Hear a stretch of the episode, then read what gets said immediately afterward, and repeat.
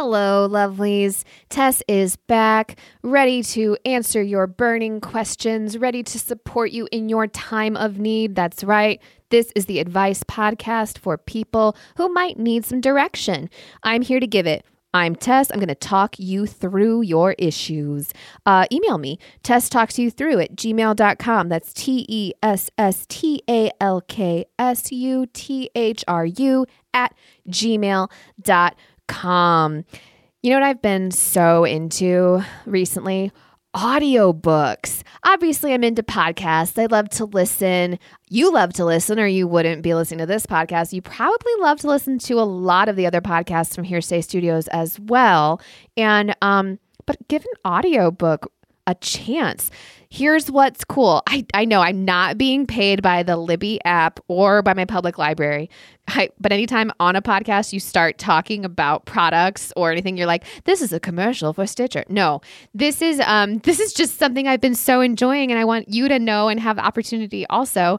You can get an app. Mine happens to be Libby, although I'm certain there are several apps. And if you have a local library card, your library can like loan you audio or um, ebooks for your e-reader, but you can like borrow audiobooks. I've listened to like five this year, which is more books, more than books I've actually read. Um, I, I love to read. I don't know why I don't do it more. But on the audiobook life, I'm like driving to work, learning because you know i only listen to very educational books like lauren graham's um, talking as fast as i can autobiography. I learned so much. Um, no i've read some i've read i've listened to some excellent books and i just i just love it. Of course there are a lot of books i'd love to read that have not been converted to an audio format. That's okay. So my threshold or my what i will listen to the bar is low. Um, that's okay. I like I like having a low bar sometimes. Keep those expectations low and then I'm like so pleasantly surprised by how enjoyable an audiobook is or was. Um, I'll listen to any old thing. So yeah, maybe download that app. I don't know. Maybe audiobooks aren't for you, but if you're a listener of podcasts, they might be. And I'm hooked. Um, so we have some letters. Thank you, lovelies, for reaching out um, and trusting me with giving you advice in these tough times it's nice to be it's nice to be able to give advice to you. So there's definitely a theme and my theme this week is live life for life. That doesn't make any sense, but it is what I wrote down as the theme because of some letters I received I kind of lumped. Um so yeah, let's just do it. Um here's a letter from a lovely. Dear Tess, I'm single and in my mid 30s. I always thought I'd meet someone, but I'm not so sure anymore. How do I accept that love and marriage might not be in the cards for me? I live a full life and have wonderful friends, but I must admit that the brainwashing I received as a child, indicating that someday my prince will come, does make me feel a little empty sometimes. I would love to reprogram my brain. Okay, honey, your insight that you need acceptance shows me you are on the right path. Um, yeah, you have been brainwashed. We all have. I mean, like, I think literally every single one of us has been from a variety of sources that are probably um, evolutionarily based in some respect, biologically based in some respect, but primarily, as we know, socially constructed to make you think that you need to have a prince I mean, I guess we can blame Disney primarily for that social construct. I don't know. Well, it's this isn't about blame. This is about you, and you know you, that you you wanted marriage and you want chil- and you want love and possibly children. Um, oh, maybe you didn't say that. I'm sorry. I might have just put that on you. you said love and marriage. We'll just we'll just start there. Being in your mid 30s does not disqualify you from finding love and or lifetime partnership or marriage, whatever that looks like for you. Because it hasn't happened yet, definitely doesn't mean it's not happening. You sound like a person who has a, has a great life. You said this. You have a full, you feel full. You have wonderful friends. Um, you're right. Maybe reprogramming your brain is part of it. I think you're already on that step. Here's what I know certainly there is no should, okay? I think this is a theme we've sort of touched on before. There is no path, um, there's no, what do I say, GPS that says turn right when you turn 22 and get this job, and then make a left at age 25 to meet the love of your life who is perfect and everything you always wanted. Proceed three miles, then turn um, right again at age 29 with your first perfect pregnancy. No, no, no, no, no. There's that doesn't exist for life. No matter what people around you are doing, they're on their paths. Don't worry about them. You worry about you. I want to know what steps you're taking to invite love into your life. Um, I know it's super hot to app date. That's not how we say it, is it? It doesn't matter. Um, you know, you may be on some dating apps. Tell your friends who may have all of this love and marriage. Um, tell them you want to be set up because then I mean, listen, if there's anything partnered people love to do, it is pair up their single pals with other single people. And then that's just like how they start seeing the world. Partnered, partnered, partnered, single. Oh my God, you're perfect for these people. You know, that's that's something partnered people are into. When you um, get a partner, a life partner, you suddenly become a matchmaker from, you know, a la Fiddler on the Roof or a la Patti Stanger. Is that her name? Wow. Deep cut for the Millionaire Matchmaker, a show I'm sure you're all big fans of and I'm sure is still on the air. But what I mean is, I don't think there there's no finite resource of potential for meeting people um, and connecting. Maybe that's not your style. Totally respect that. You you know you know your style. You know what's right for you, and um, I don't think you have to worry so much being single and in your mid 30s is a beautiful thing to be. So I want you to like revel in it for a minute. If that means going on a lot of dates, awesome. If that means um, loving your single life and just letting your friends deal with all of the things that come with being partnered, do it. Do everything right now. You get this one life. That sounds like the most cliche thing I have ever said. However, I feel that pressing on me a lot as a person. This is it. Wherever you're at, age-wise. That's that's this number you're at right now. But this is it, okay? So don't put pressure that was brought on by Disney or your parents or whomever. Doesn't matter. Um, don't put that on you. You're on your path. I want you to find love too. I want you to have marriage. Because it doesn't hasn't happened yet does not mean it's not in the cards for you. I want you to keep living this wonderful full life you have, full of support and great friends. And I want you to embrace everything that you're doing right now because I think you're on the right path.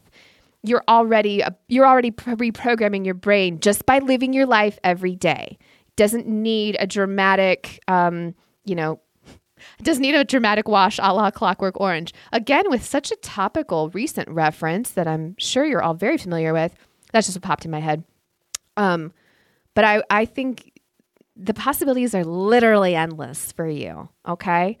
Don't get stuck in this I'm too old for anything. Okay. Do that Google of that meme that everyone has that's like, Morgan Freeman didn't star in a movie until he was 50. Oprah was fired from her first broadcasting job. Tina Fey didn't start improv until she was 30.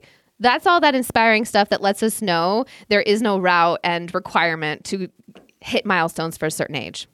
So Good luck. You can write me back. We love you.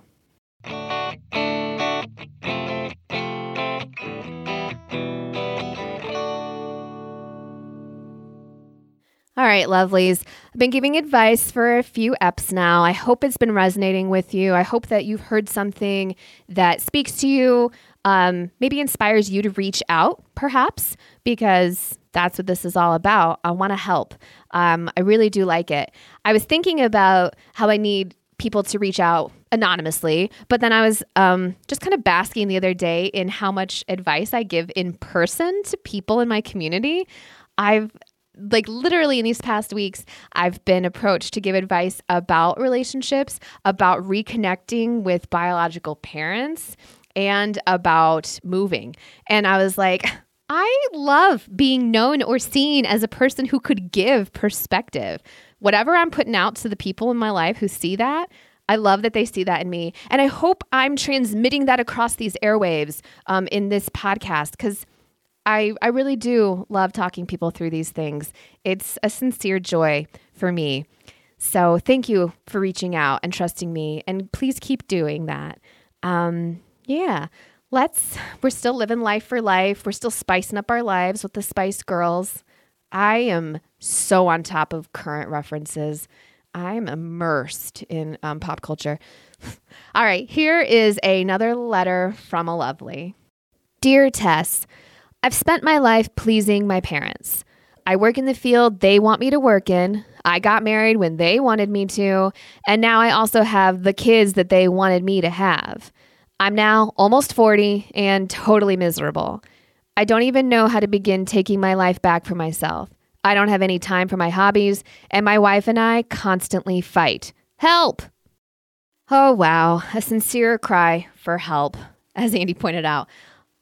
Whew, I feel you. You you used a strong you used a very strong word. You're totally miserable. You sound like someone who is like at their wits end. You're overwhelmed. You have a lot on your plate. Okay, any parent does. You said kids with an S. That means you've got a few. That's a lot to do. So I hear you. Uh that's that's rough. And here's what I've just known right away, just from these few words you shared with me, just from this tiny description you've given me of your life. You've lived your life for everyone else. Okay. Um, you lived, you spent your life pleasing your parents. That's like, that's admirable. I love that you were raised by people that compelled you to do that. Like that has some beauty in it. Okay. Um, but you've learned something I actually alluded to in my last, uh, in my last letter. You've learned this is your life.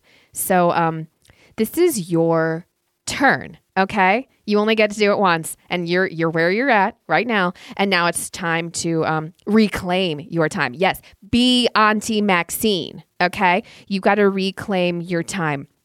I have some concrete steps I think could help shift your perspective. Okay, there's a lot to get into. Like you don't have time for your hobbies. You're fighting constantly with your partner. Oh you didn't maybe didn't even want to have kids. Oh, okay. Yeah, I know. I want you to start um, a, gr- a gratitude inventory. I know you're like, Tess, what the? Listen, it's um, it's a part of positive psychology, and positive psychology is just a modality of psychology, and it's I use it in my practice as a clinical social worker. It's very strengths based, which is sort of what I love about it, being a social worker in general. Um, but there are levels of positive psychology: the subjective level, the individual level, the group level we focus a lot when we talk about this on cultivating optimism. Now, you might not think you're an optimistic person or that that's nonsense to you. However, it's like literally evidence based that we as people can become more optimistic, as in evidence based, as in researchers um, for psychology and medicine have researched this, and this is true. Studies support it. So I want you to start a gratitude inventory. I want everybody to start a gratitude inventory. When I'm like regularly doing that, and it's something I've I've done on and off, I do feel like a happier person. But anyway, it's not about me. It's about you. Um, every night, you can do it out loud.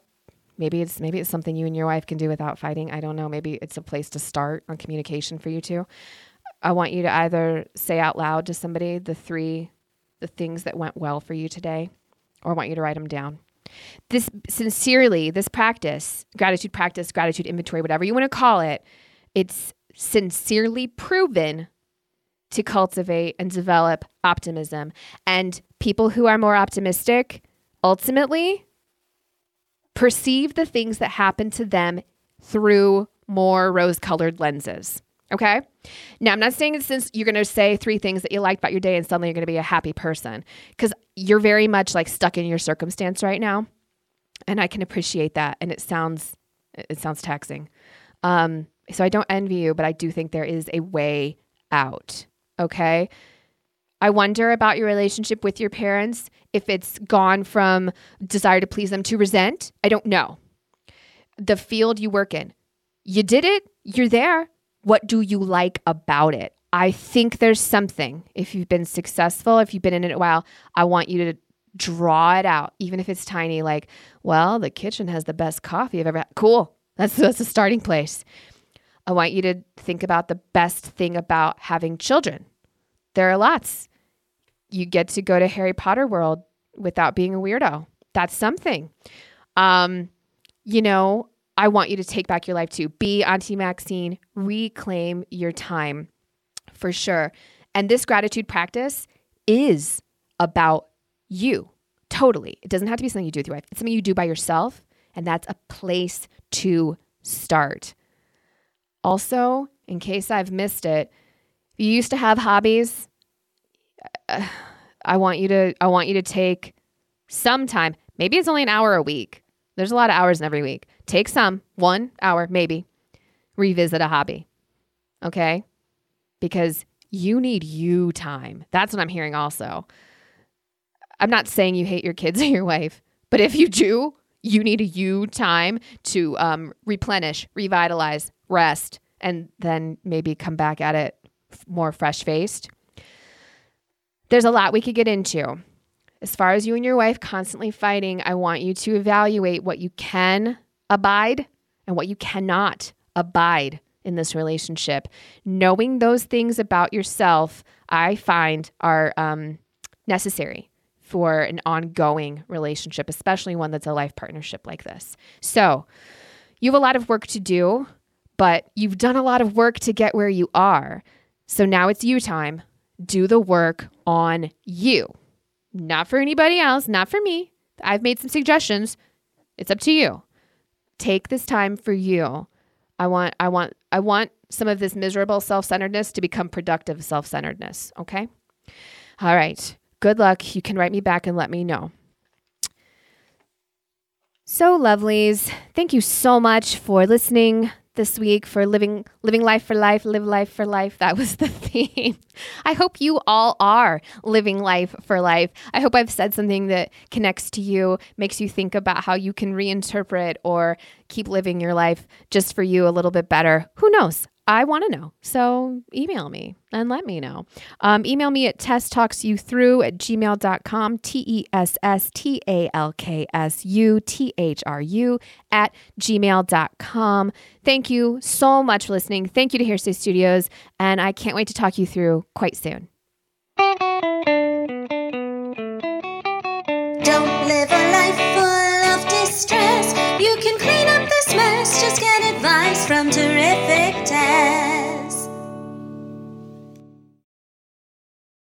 This has been a production of Hearsay Studios. Wait, what?